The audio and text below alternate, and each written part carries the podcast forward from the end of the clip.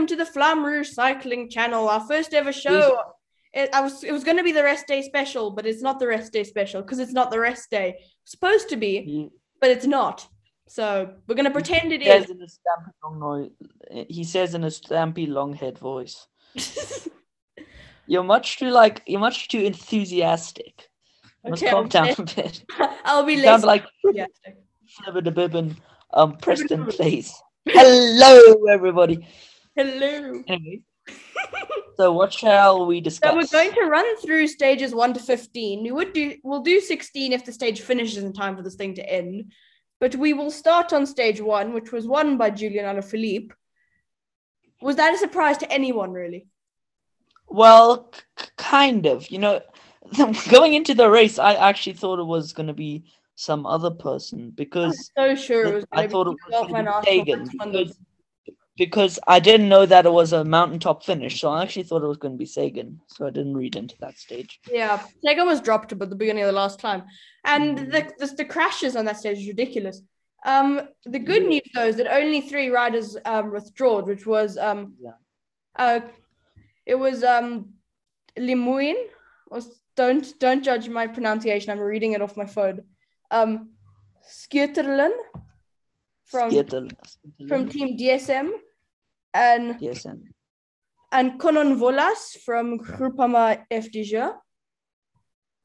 So they were the only 3 to withdraw on stage 1, which was probably a good thing. None of which I reckon. I don't know if you feel the same, but I found that the crash on stage 1. I don't know. For me, it looked much worse than the one on the other stage. Yeah, I agree. The thing was that there were 2 crashes that were ridiculous. I think we were very lucky to have 3 out of it. I was very sure it was going to be at least 4 with Chris Froome not struggling to get onto the bike. Did not look. Yeah, fine. I mean, Chris Froome, they don't call him Crash Froome for nothing. Yeah. I think that's what they... Who calls him Crash Froome? I don't. I call him Crash Froome. You know, an interesting fact is I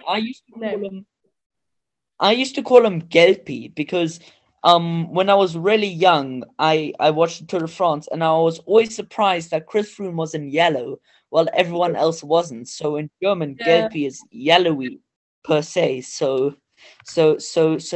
not a flex, but Chris Froome just built it. Yeah, it is quite ironic though that Chris Froome gets out of GC contention 2 years ago before the Dauphiné with a horror crash. And now returns to the Tour de France, which is really impressive, and then crashes again on stage 1. Beautiful. And looked like he was going to be out of the tour. It's been really impressive, actually, that he's made it to stage 16. And so good looking for. It's looking like he could make it to Paris. Because he's a mountain bike rider. Yeah. That's because he's a mountain bike rider. Yeah. Anyways, let's go on with stage 2. Okay, stage 2 was won by, of course, the great Mathieu van der Poel, who took yellow. Surprisingly, which I'm only realizing now, is that actually no, I did know this, but I couldn't. I forgot. Pogačar and Roglič came 2nd and 3rd on this stage, and on stage 1, I think they came like 4th and 5th or something. No, Primož Roglič came 3rd, and Pogačar came 6th. But they've been pretty close to each other until Roglič abandoned the tour. I think it's been pretty neck and neck between them. Actually, I was looking forward to a really interesting contest between the two, and then Roglič. What's also been really sad is that I wasn't looking forward to a very interesting con. Yes, yeah, mind you, I was looking for. I thought Primož Roglič was going to be like 3rd or something. Unfortunately. The question is that who's going to come 2nd? Which the new winner? I can imagine whoever comes 2nd this year is going to be almost as chuffed as coming 1st normally. Well, not normally, because I remember we were discussing it and we were saying, oh, I wonder who's going to come 2nd this Tour de France. Because the winner's so obvious. Like, remember back in the day with Chris Froome and Bradley Wiggins and all that drama? Yeah. There was no contest. But who do you think's going to come 2nd and 3rd? No idea. Remember that French guy you on stage 14 or 15? I'm not sure which one it was. Yeah. Absolutely fluked everyone by popping up to 6th place on the general rankings, and then in the next mountain stage they just dropped him with that American one. Remember? I think it was I can't remember who it was, but he was in second. He was in second. He was in second. And then he dropped down twice in one stage. Yeah, I mean, he's not a timer, though. He wasn't going for GC, though. I think he was just trying to win the stage. That's why he... And the breakaway finished so far ahead of the yellow jersey that... Yeah, and the thing is, he didn't even win the stage. He didn't even win the stage. Didn't. That's what I'm saying. He was trying to, but, you know, it doesn't always come off. Yeah. So, after stage two, Mathieu van der Poel was in yellow. Not much excitement happened there. But the general classification was definitely becoming to shift up a bit. I don't think it's ever been that I've got to stage two and felt like it's already been a week. Mm. I mean, not out of boredom, not like school where you're like, how long has it been? 45 minutes. In real time, it's been 4.5 minutes. Like the amount that's happened in like 3 days was unbelievable. Stage three was won by... coming right, Tim Malia, which I think is the only sprint stage of this Tour de France, which wasn't won by Cavendish. And I think yeah, I guess you could say that. I mean, Cavendish is a monster. I think this is gonna be like the last sprint stage, which Cavendish isn't in green. It was Alaphilippe at the time, which was also Deceuninck Quick-Step, with Van der Poel in second in the green jersey. Moving swiftly along, though, because, mind you, the Caleb Ewan crash was hectic, though. I remember watching... I was actually rooting for Caleb Ewan because, context, Ethan and I, we played the Tour de France game at his house, and I always chose a team. I forgot its name now. It was Mitchelton-Scott, I think, at the time, because I had the 2018 version of the game. It was Mitchelton-Scott at the time, with Caleb Ewan. Yeah, with Caleb Ewan and Daryl Impey, because I'm South African, so I'd go out into the breakaway with Daryl Impey, or Dimpy as I affectionately refer to him, and we'd always try to win, but we never managed to win. And then I'd just switch up and I'd always prep you on the line. Well, the breakaway would never win, but yes. But I would always prep you on the line. I can't remember what I was doing. I think it was Sagan, and I would keep on prepping you on the line. It was so much fun. Yeah. I think Richard Carapaz, though, could make the podium. It would be really impressive from the Ineos Grenadiers if that would happen. The good news, though, is Peter Sagan was able to continue racing after that crash.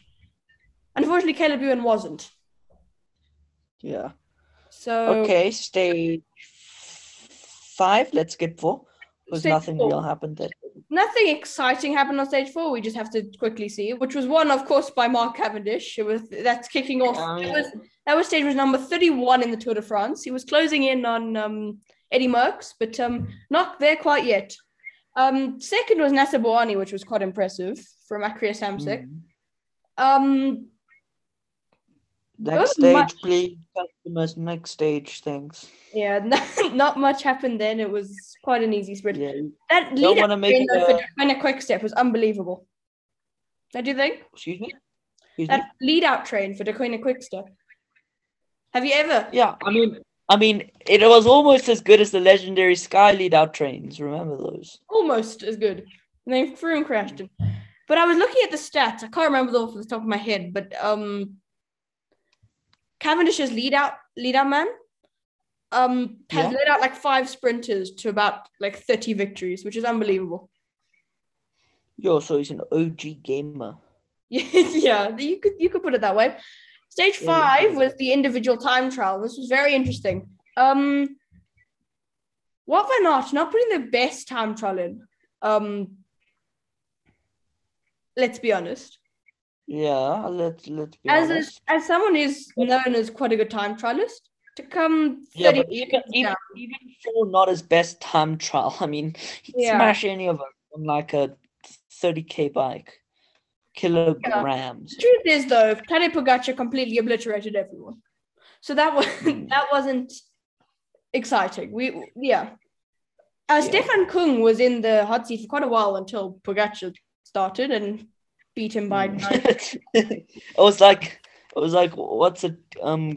It's like Puma was in the hot seat for soccer shoes. Then Nike was invented. Stefan Küng was in the hot seat. It was very for a good 10 minutes, and then he was completely obliterated by Tadej Pogačar by 19 seconds. Whoa. What a surprise. What I think was impressive, though, was the first time we saw Vingegaard from Jumbo Visma showing dominance. He came third, 27 seconds down from Pogačar. I mean, which is impressive, because Pogačar's Pogačar. Yeah, which is very impressive. And I think the most impressive thing, though, out of the entire stage was Mathieu van der Poel retained the yellow jersey. Yeah. As a person who, I think, ridden two time trials in his life, you should have seen the helmet that the Tour de France gave him, like, as a backup plan, that he just kind of tossed on his head, and it was just, like, bright white. At least they could have made it yellow. But, oh, well. And repaint. So then, I guess it was just his max power. I reckon if he practiced on the TT bike, he could do a considerable amount better. The trouble is, he's the biggest budget team with Alpecin Phoenix, which is a pro team and not a World Tour team, to finish 30 seconds down on Tadej Pogačar and 1 second on Wout van Aert isn't a bad ride for the biggest. Yeah, it's not a bad ride. I mean, I'd be pretty stoked if I did that. Yeah, and the fact that the stage is pretty long as well. It wasn't like it was 5K and you could like literally sprint the whole thing. Because then we all know Mathieu van der Poel would have won it. Fine, come second. Yeah, well, I'll tell you, I've gone on Zwift. I've gone on Zwift, and I've tried like a 10K time trial, which, mind you, is not extremely long. It's hard. It's hard, and it had like a 10-degree incline towards the end, peaking at like 18. And no, I could hardly turn these things. It took me upwards 35 minutes, you know? Yeah. It's crazy. Ridiculous. The fact that they could do that in 10 minutes is unbelievable. I mean, that's a minute per kilometer, which is 60 kilometers per hour, which I guess is doable if I'm sprinting down a hill, but on like a hill. Okay, stage 6, Mark Cavendish. Next.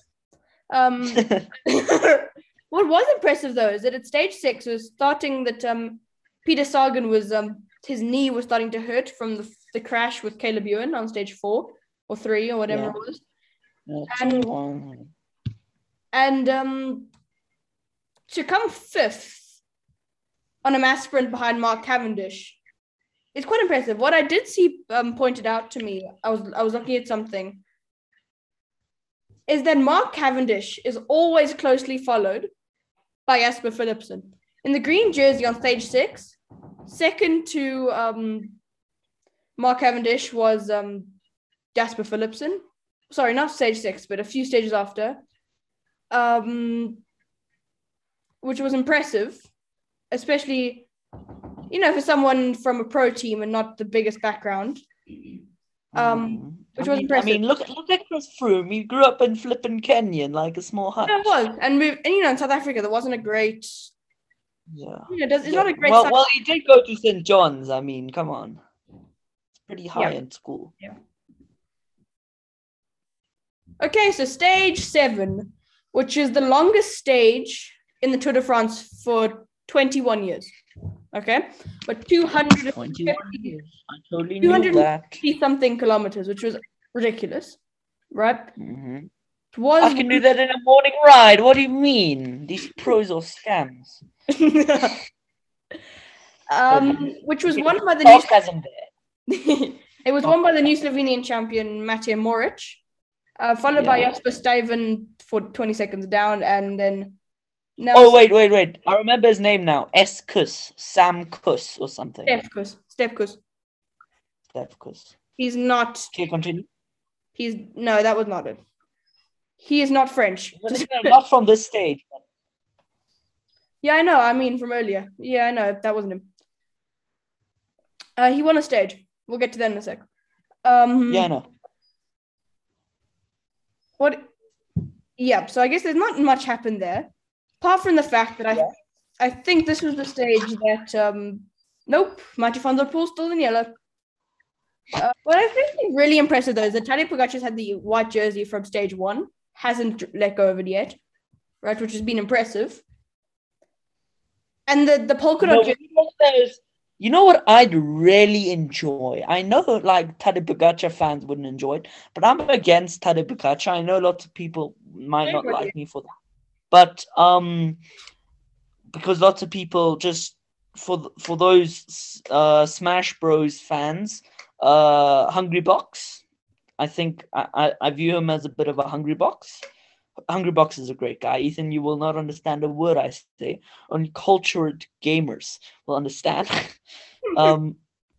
So I don't like him because he's so good. But I'd really like to see another hello Omi Opi sign taking out Tadej Pogačar. That would make my year. Imagine some random Karen, maybe not Karen, but I'd like to view her as a Karen, hitting Tadej Pogačar in the face with a sign. I'd really enjoy that. I don't know. Is that just my sadistic passion coming out? But yes, I like Tadej Pogačar. He's a great guy. He's just he's a great guy. But I'll be honest, I would like to see him get beaten. That is very true. Yeah. What's also been interesting from stage 7 is the polka dot jersey competition, which has been from like Matej Mohorič to the thing from a few down to what's his name from Arkéa-Samsic, Nairo Quintana. Nairo Quintana, yeah. Yep, and then it went to Dan Martin. And then Wout van Aert jumped up the thing for like nuts, which is quite cool. And then Nairo Quintana took it back, and then he was obliterated by someone, I can't remember who it was. I'll go back to you in a sec. Stage 8, Dylan Toynes. Also impressive win. Not much to dwell upon. Not much to dwell upon, the Englishman says. This the first stage that the Tadej Pogačar took yellow. It was the first probably like kind of mountain stage of the race. I don't know if you'll agree with that. But well, yeah, I guess. But clearly, Van der Poel started to struggle, right? And he lost the other jersey and went like shooting down the table, and then abandoned the next day. And now this was a very interesting stage, actually. Stage 9. Really impressive about this stage was Ben O'Connor just completely destroyed everybody else. Like he won 5 minutes ahead of the second place of Quintana from Deceuninck Quick-Step. I didn't even know he existed until then. I'd heard of him, but it didn't really ring a bell, like at all. It was the first time that Martin from Cofidis was up on the leaderboard for the first time, and he was the one who like shot up as a second on one stage and then just like ricocheted back down. Again, nothing much to dwell upon. It went like this. Pogačar still quite comfortably in yellow, unfortunately. But what can we do about it? Yeah, what can we do about it? I mean, I wouldn't be against someone coming up, clobbering him in the face with a sign saying, hello, Grandma, Grandpa. I mean, I wouldn't be against it. Like, he's a brilliant guy, but... You've stated that once or twice. Yeah, I stated my thing, the H box. Yeah. So moving on from stage 9 to stage 10, and this was a very interesting stage because the first time that we saw weakness from Pogačar. No, was it? Never mind. Yeah. That was the next stage. Sorry. This is stage 10. Mark Cavendish. Next, moving on. Mark Cavendish. Next, moving on. Okay. A little bit quickly, seriously. I just want to point out, Wout van Aert came second, just behind him on the sprint, which I think was unbelievable. Again, followed by Jasper Philipsen. I'm not saying anything, but just notice how I pointed that out earlier. Moving on. Stage 11. And this is the one where... Tadej Pogačar started to show weakness for the first time. He's not going to show weakness on a sprint stage. We're just clearing that out. That's not important, okay? Stage 11 was up Mont Ventoux twice. Yes. The first time was the easier side, if we can say easier. It was a first kind of time. Second time though is when Pogačar was dropped by Vingegaard in wearing the white jersey, in second in the white jersey, and third in GC at the moment, which I think, you know, was interesting because we saw Pogačar. I don't think he's actually cracked him, but it was more that he just decided he didn't have enough energy to attack up on Ventoux. Mm.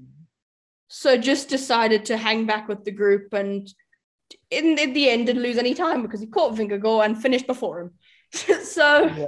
An interesting thing I actually heard, you know what they do when they have to like waste some time, so the commentators spend 2-3 hours talking about the stage after the stage, you know. So interesting thing I heard there was they said that Pogačar would be under a lot of pressure because last tour, he only accelerated into the yellow jersey and all the prestige that comes with a yellow jersey in the last few stages. Remember that. And here he's starting off early with the yellow jersey, which is much more pressure. It's much more pressure. It kind of puts a target on your back, which is like, remember when Ben O'Connor attacked on a few stages ago and won? And Tadej Pogačar, you know, for a point, he was ahead of Tadej Pogačar in the GC. And then, you know, Tadej Pogačar took it back. But what I was thinking is that Pogačar could have, like, let him take the yellow jersey and put the pressure on him to keep the yellow jersey and to kind of take, the pressure off his back. Yeah, but then there's also a problem where it comes slingshotting back at you where you're like, oh, lost in the second last stage, I'll get 3 seconds I gave him. I mean, but then it ends up Ben O'Connor, his team rides off their rocker for him and gains a second of time. And all of a sudden, your precious first place position is no longer so first place. Yeah. So then we move on to stage 12, which was won by Niels Pollitt from Bora Hansgrohe. Quite a win, 30 seconds ahead of Erviti from Movistar. I'm very sorry if I pronounce any of these names wrong. I don't know every song. I'd laugh if it's actually pronounced Vitai, not VT, but it's probably not. It's Erviti. I know that one. That's going to be the one I get wrong, though, still. Pollitt won, Pogačar in yellow jersey. Next.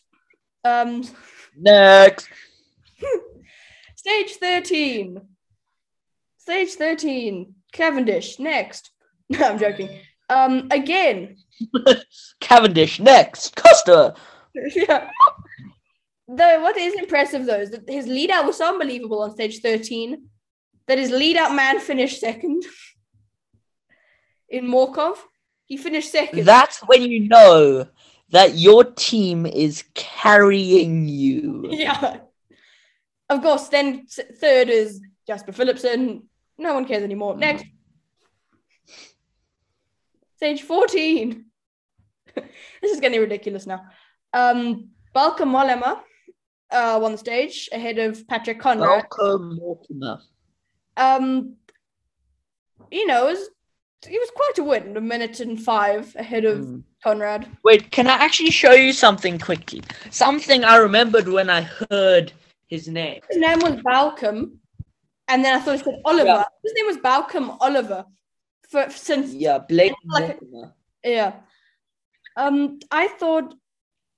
thought his name was Balcom Oliver until like a few days ago. I realized it was Bauke Mollema.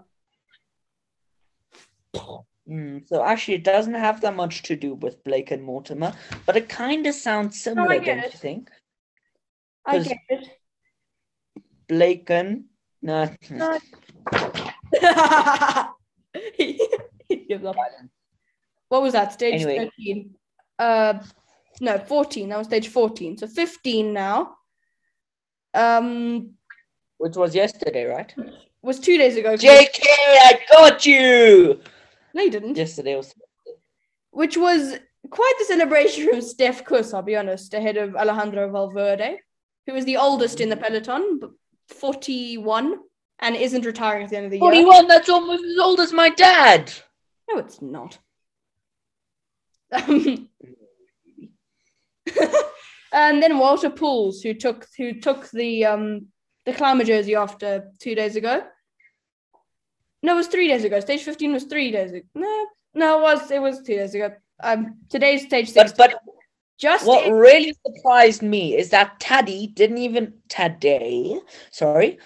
make a top 10 in a mountain stage. That mountain stage. Actually, the thing is, if he comes consistently 10th, he's gonna win. Yeah, because he's already got that. If you come first, last, you're not gonna win. Yeah. Just in now, which is very interesting.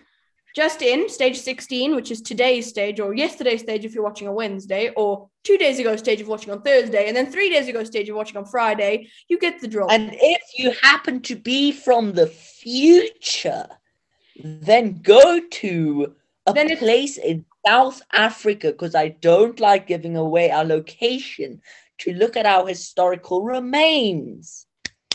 July the 13th, 2021. That's today. Probably yes, that's today.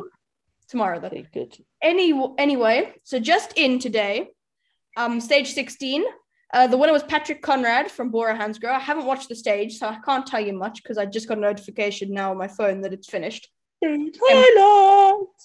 So that's cool.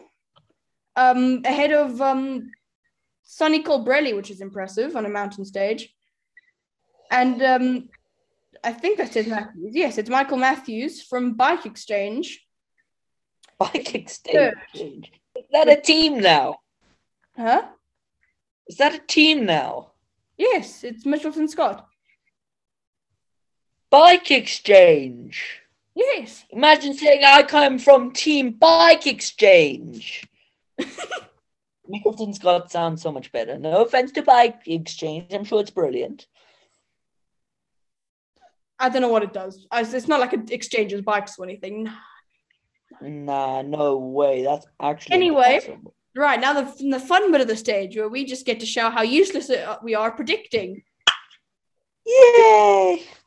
Who's winning the Tour de France? Okay, read us out what tomorrow's stage will probably be. Like, is it hilly, mountain? Give you the information. Not mountainy, sorry. I will give you the information now. I just need to get to it because I've got all the stats next to me. What's tomorrow's stage 17? Oh, it's the summit finish. Let's have a look at stage of the day. So, it's pretty flat until 113.4 kilometers in with the first intermediate sprint. And then we basically start climbing to category one on the I'm not going to try that. And then another category one on the Col de Fal-Luron Azette, and then an actual category climb. This app is not the best. I can't quite. It hasn't told me what mountain that is, but that is tomorrow's stage. It is 178.4 kilometers. Who's winning?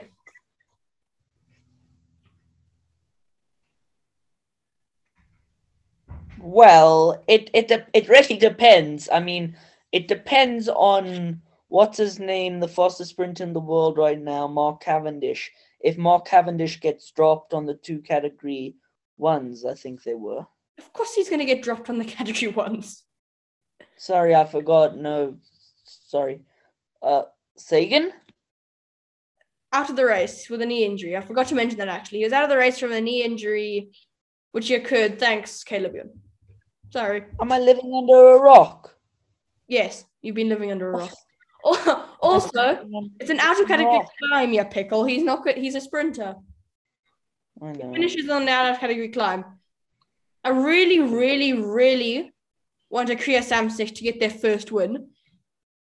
So my heart, he ain't winning. But my heart... Down, I've forgotten his name. Hang on. Alaphilippe. Alaphilippe could win. That's true. He could win. Alaphilippe. Alaphilippe. I know he's.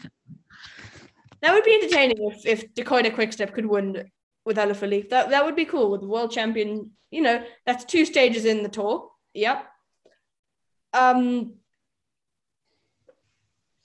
So yeah, fingers crossed for that. Who's winning the tour? Oh, I wonder who's winning the tour. Could it be Tadej Pogačar? Could you hear that? Yes. But there's no way it's going to be Tadej Pogačar. Tadej Pogačar. Tadej Pogačar. I bet you if we ask any... Excuse me? Who's going to win the sprint jersey? I forgot his name. Mark Cavendish is totally going to win. Mark Cavendish. He wins another stage. Also, if he wins another stage, he beats the great Eddie Merckx, the cannibal, for the most stages in the Tour de France. Cannibal! 35 wins in the Tour de France. But I'd find that a whole lot more impressive if you were a climber. I mean, if you're a league above the rest, you're a sprinter, and you have a brilliant lead-out team like he does. It kind of takes the amazingness away. Yeah. Like, there's no denying that he's one of the best sprinters of all time. Like, Chris Hoy be damned, even though he's like not a track cyclist. Yeah. Yeah. I think, you know, there's nothing exciting to look forward to really in the tour, apart from like maybe the top mountaintop finishers in the polka dot jersey, I guess, because we all know who's winning the green jersey. We all know who's winning the sprint stages. We all know who's winning the general classification. Who's winning the white jersey? Well, I really want Vingegaard to win. It's like so badly. I really want anyone other than Tadej Pogačar to win. Yeah, but Vingegaard would be very impressive. What a comeback it would be from Jumbo Visma, who came with GC hopes for Primož Roglič. That was their only aim. And then to come with Vingegaard. Remember, there are five men left. The three have abandoned the race. There's Primož Roglič, Tony Martin, and Gesink. That leaves them with five riders. The rest are injured. And three are in the breakaway 2 days ago. What a horrible tour. That leaves one rider basically with Mark in the peloton or whatever. So I'm actually rooting for him then. I really want Vingegaard to win. That would be unbelievable. But I think that pretty much sums up today's show. I don't think there's more. So anyway, that sums up today's show, I think. We'll see you next week after the Champs-Élysées. Who's winning on the Champs-Élysées?